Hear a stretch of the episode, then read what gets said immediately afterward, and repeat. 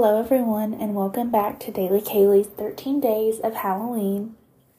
We are almost done with this year's 13 Days of Halloween. There are only four episodes left, including tonight, and it makes me so sad that it goes by so fast every year. But just because Halloween is almost here and the series is almost finished does not mean that I don't have a multitude of insane cases to talk about for the rest of the year. With that being said, tonight's episode is about Jack the Ripper. I'm sure all of you have heard of Jack the Ripper. I actually can't believe that I haven't done an episode on him yet. But if you were not aware, Jack the Ripper was a serial killer that was active in London in 1888. He is still unidentified and we have no suspects.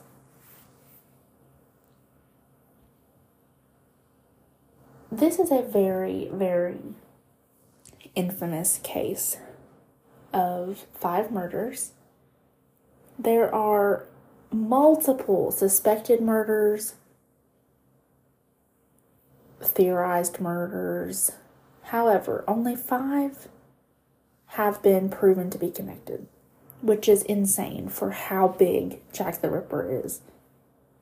Like I said, this happened in London, primarily in the area of Whitechapel, which was a lower class area.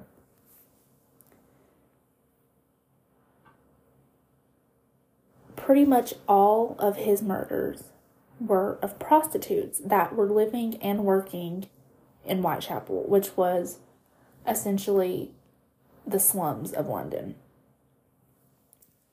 All five women had their throat cut, their throats cut prior to mutilation of their abdomen. They were basically ripped to shreds, which is where the term Jack the Ripper comes from.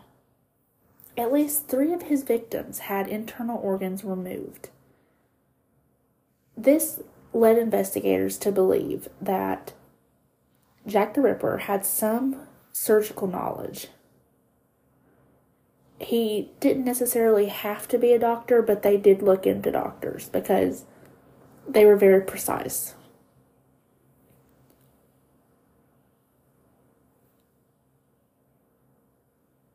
The name Jack the Ripper came from a letter that was written by an individual claiming to be the murderer it's been proven. Uh, well, okay, I won't say it's been proven because it has not been proven, considering we don't know who Jack the Ripper is. But it is largely believed that this letter was fake. It was a hoax. It was just someone who wanted attention and wanted to blow up the story, basically.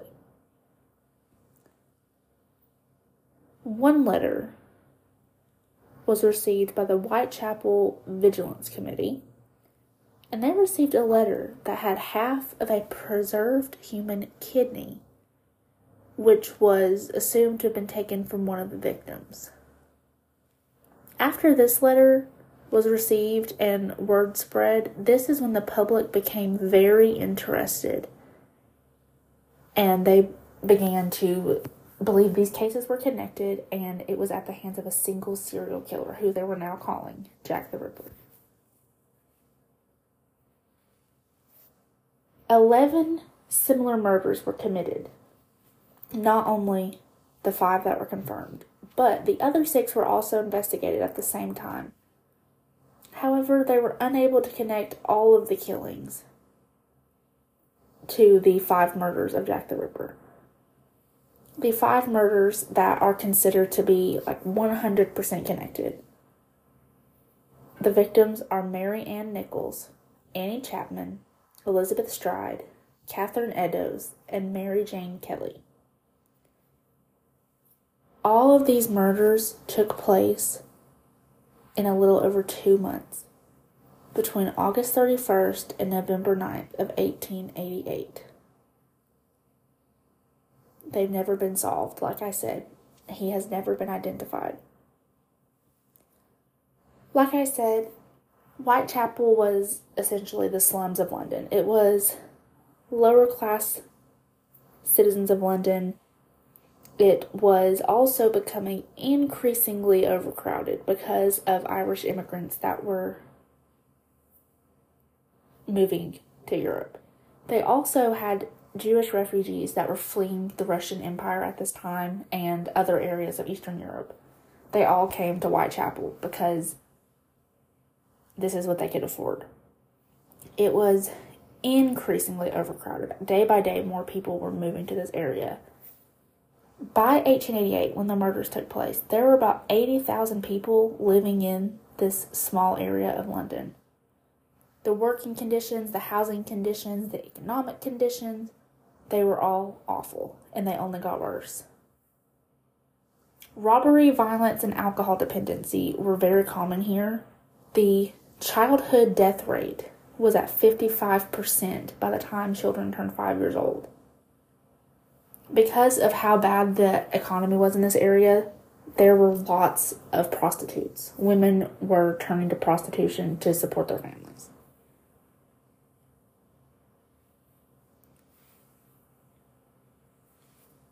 The first victim of Jack the Ripper was Emma Elizabeth Smith, aka Elizabeth Smith.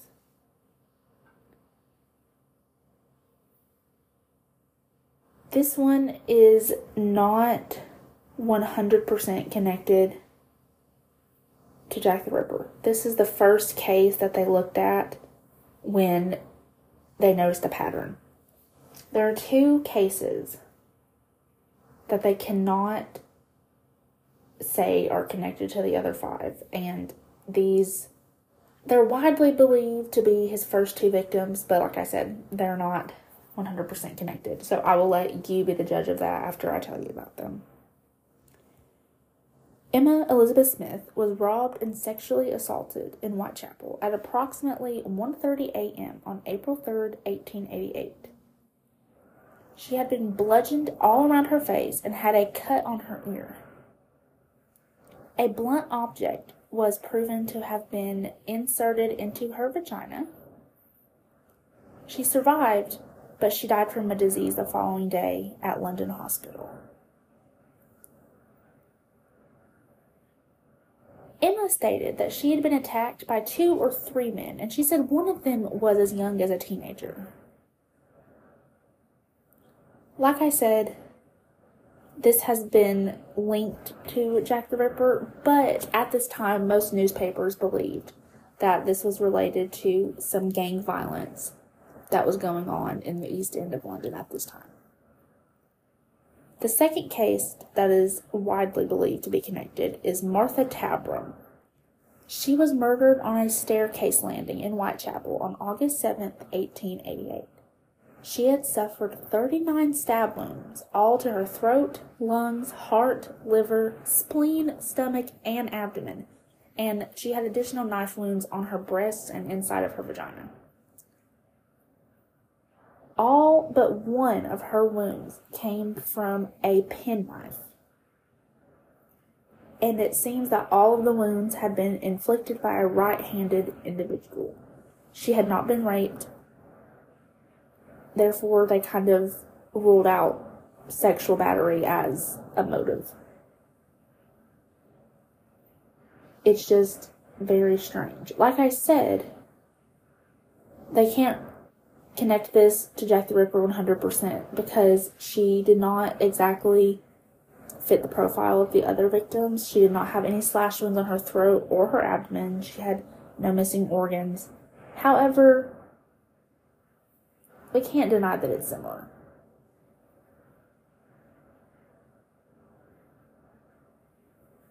The first confirmed victim was Mary Ann Nichols, and she was found at 3:40 a.m. on Friday, 30, August 31st, 1888, in Whitechapel.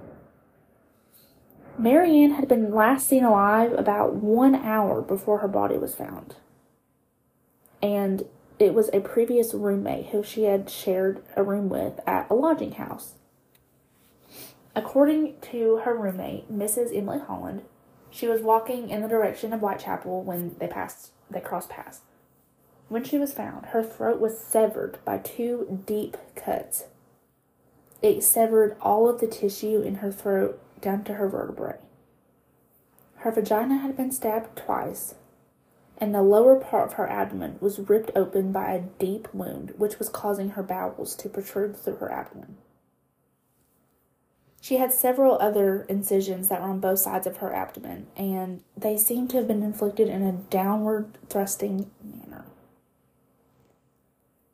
One week later, on Saturday, September 8th, the body of Annie Chapman was discovered at 6 a.m. Just like in Mary Ann's case, her throat was completely severed by two deep cuts. Her abdomen had been cut entirely open, and a section of the flesh from her stomach was placed upon her left shoulder. Another section of skin and flesh that had some of her small intestines attached was removed and placed on her right shoulder. When they did her autopsy, it was discovered that her uterus and her bladder had been removed.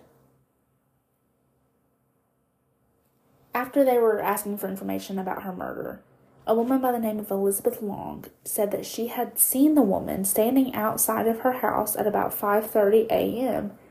and that she was in the company of a dark-haired man wearing a brown hat, a dark overcoat, and had a shabby appearance.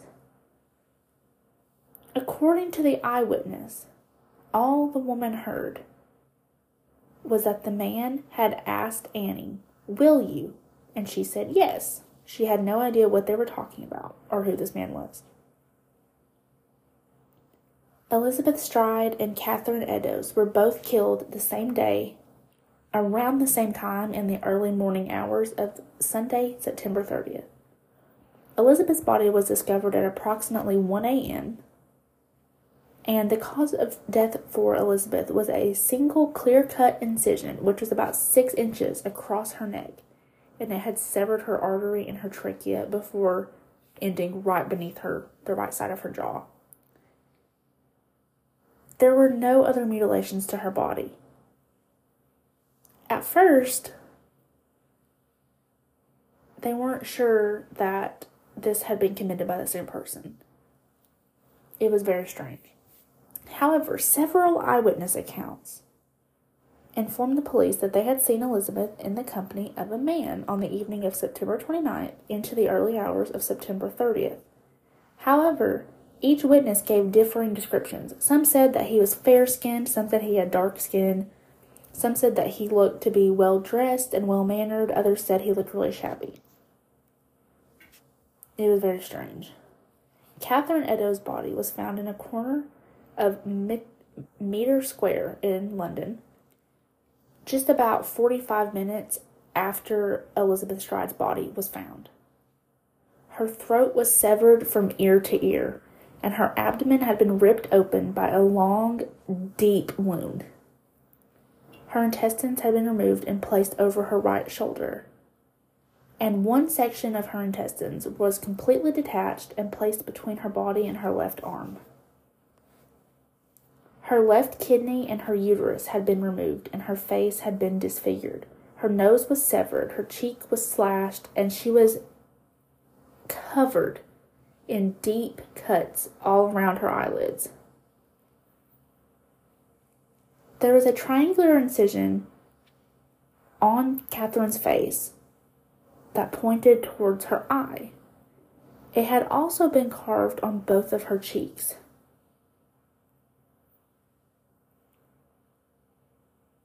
The police surgeon who did the autopsy on Catherine's body stated that this would these mutilations alone would have taken at least five minutes to complete, and no one saw this happen. A local cigarette salesman named Joseph Lawende, he, pa- he passed by a walkway in Mitre Square with two friends right before the murder. He claimed to have seen a fair haired man of medium build with a shabby appearance with a woman who could have been Catherine. The two men that he was with were unable to confirm his description. It's believed they were most likely drunk, but it was just very strange. A section of Catherine's bloody apron was found at the entrance to a house in Whitechapel at 2:55 a.m. There was a chalk inscription written on the wall directly above where the apron was that said, "The Jews are the men that will not be blamed for nothing." The message appeared to imply that the Jewish immigrants that were coming to Whitechapel were responsible for the murders. But it's unclear if this was written by the murderer or if this was just completely coincidental and had nothing to do with the apron being there. It's just very strange.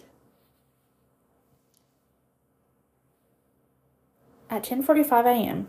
on Friday, November 9th, Mary Jane Kelly's body was discovered lying on the bed in the room where she lived on Dorset Street in Whitechapel. This was the most mutilated body yet. She had been disemboweled. Her face was completely destroyed with a knife. Her throat was severed all the way down to her spine, and she was missing most of her abdominal organs. Her uterus, her kidneys, and one of her breasts were placed underneath her head on the bed, with other organs from her body placed beside her foot. Sections of her abdomen and her thighs were on the bedside table, and the heart was missing from the crime scene.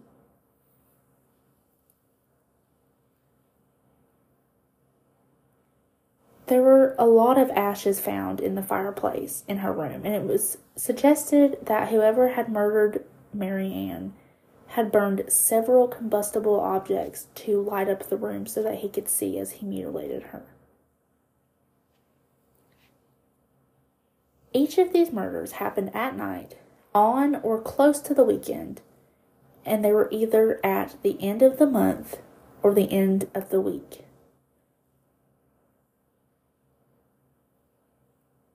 It's so strange. Different organs were missing from three of the five women. And like I said, although Mary Ann Kelly, all, all, most of her abdominal organs were removed, the only thing actually missing was her heart. It is easy to see how these five murders could have been linked to each other, with the first two being a bit unclear. There were murders that came after that were believed to have possibly been by Jack the Ripper, but eventually these were ruled out. We don't have a lot of information about the investigation because all of the London police files relating to the investigation, well, not all of them, but the majority of them, were destroyed in the Blitz, which was a German bombing during World War II, if you if you didn't know that. However, what we do have it's still a bit interesting. The main thing that we have from the investigation is the criminal profiling, and we have some information about the Vigilance Committee. We do know that butchers, slaughters, surgeons, and physicians, they were all the main suspects. Mainly because of the way that the bodies were mutilated and cut.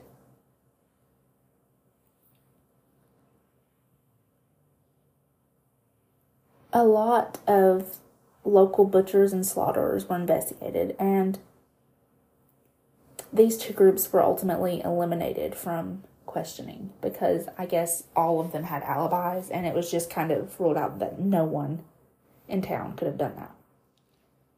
Over 76 of them were visited and questioned, and they were questioned for them and all their employees for the past six months. Even Queen Victoria, thought that the culprit had to have been a butcher. However, that was completely ruled out. So after that, we are on to surgeons and doctors. The Whitechapel Vigilance Committee was a group of volunteer citizens that literally just patrolled the streets looking for shady people. They were very dissatisfied with the police, and also because they were mainly shop owners and they were concerned that all these murders were affecting their businesses, which is fair. The criminal profiling that we have that has remained since the Blitz. A lot of it points towards a surgeon, like I said. This is what the profile says, word for word. All five murders, no doubt, were committed by the same hand. In the first four, the throats appear to have been cut from left to right. In the last case, owing to the extensive mutila- mutilation, it is impossible to say in what direction the fatal cut was made. But arterial blood was found on the wall in splashes close to where the woman's head must have been lying. All the circumstances surrounding the murders lead me to form the opinion that the woman must have been lying down when murdered, and in every case that the throat was first cut.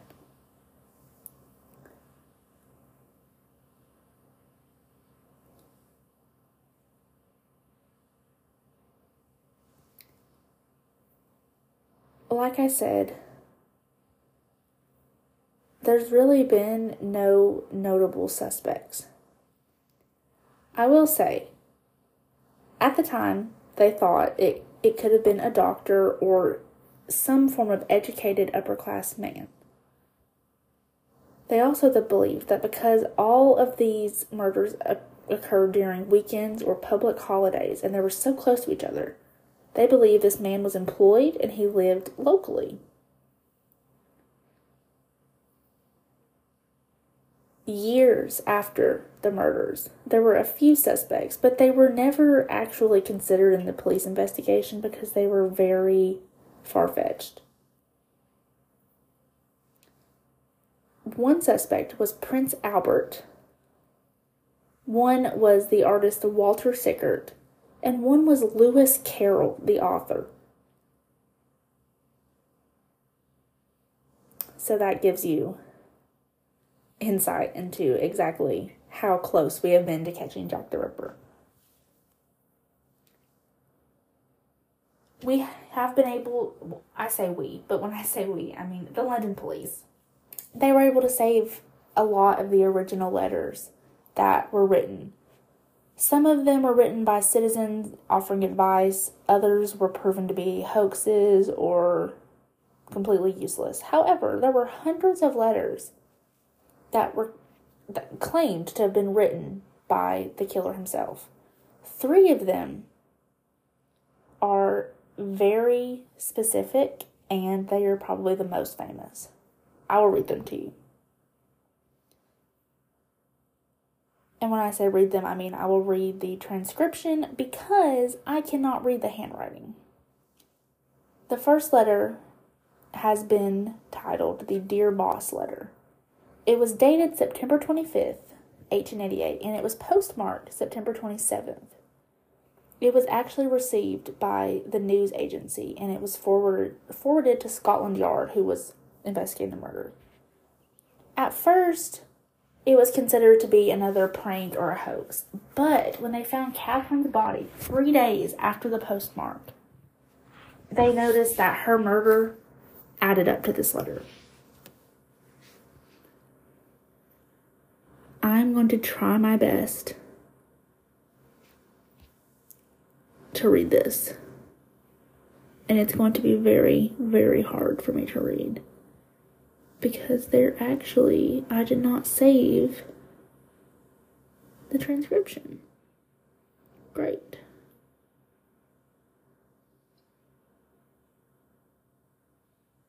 Why can I not find it? Okay, here it is.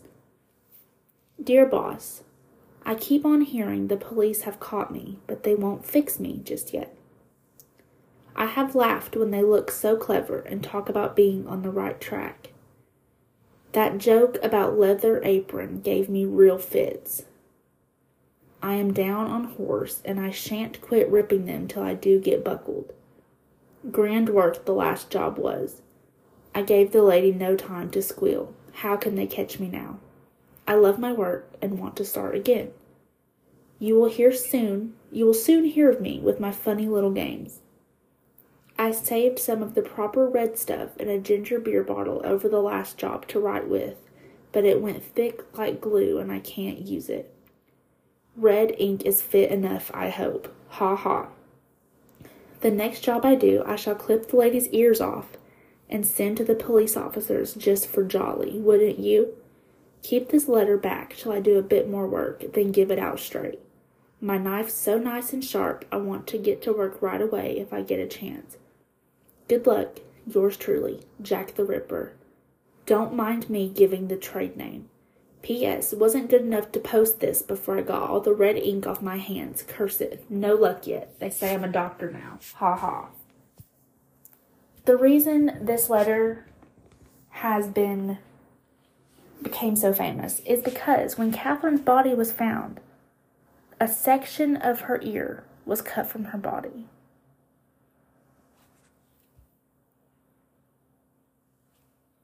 The second famous letter is the Saucy Jackie postcard. And it's called that because it had like half of a bloody handprint on it. This postcard was sent once again to the Central News Agency of London, and it was postmarked October 1st, 1888.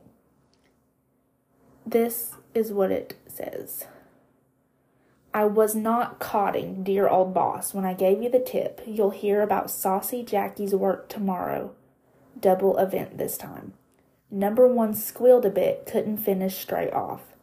Had not time to get ears off for police. Thanks for keeping last letter back till I go to work again. Jack the Ripper. This one is interesting because of the double murder where Elizabeth Stride was relatively unscathed, other than obviously having her throat cut but she had no mutilations, and he said that he couldn't finish the first one straight off. The third famous letter is the From Hell letter. This is the letter that was sent with half of a human kidney to the chairman of the Vigilance Committee. This letter was postmarked October 15, 1888, and it was delivered the following day. When they examined the kidney, they discovered that whoever had this kidney was suffering from Bright's disease, and that doesn't really help us, but that's basically all they got from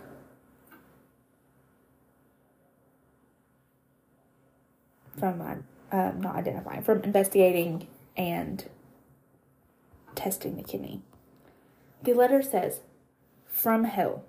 Mr. Lusk, I send you half the kidney I took from one woman, preserved it for you, t'other the other piece I fried and ate. It was very nice. I may send you the bloody knife that took it out, if only you wait a while longer. Signed, Catch Me When You Can, Mr. Lusk.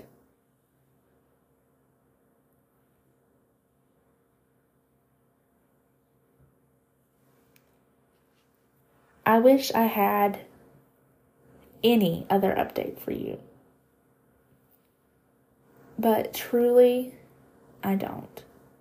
Like I said, the main theory remains that he is a doctor or a surgeon.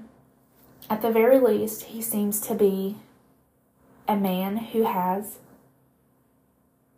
education on anatomy or surgery itself. He seems to be an upper class man.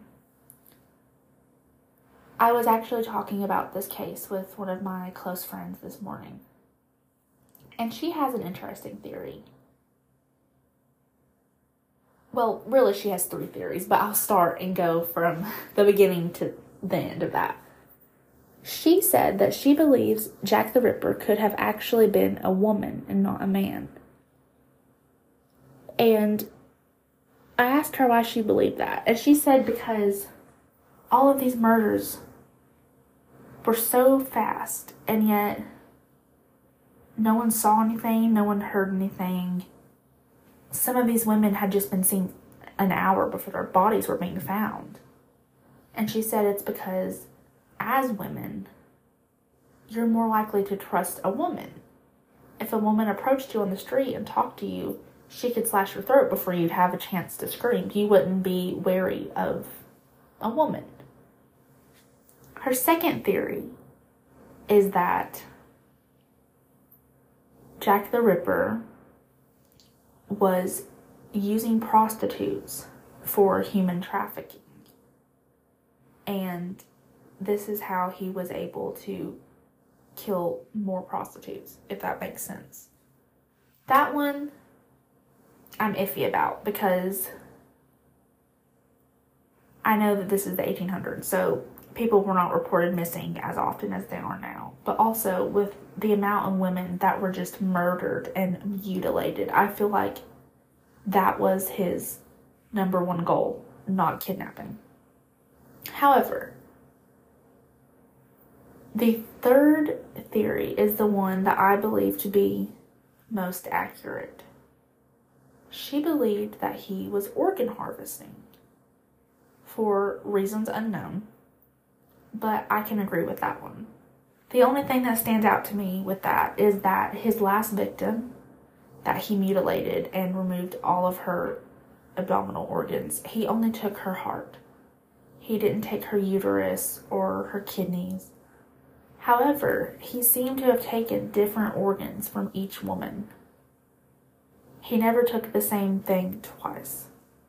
And I think that is very interesting and that sort of can go to prove her theory.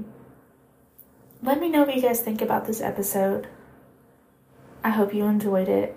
I will see you guys in a few days. Bye, guys.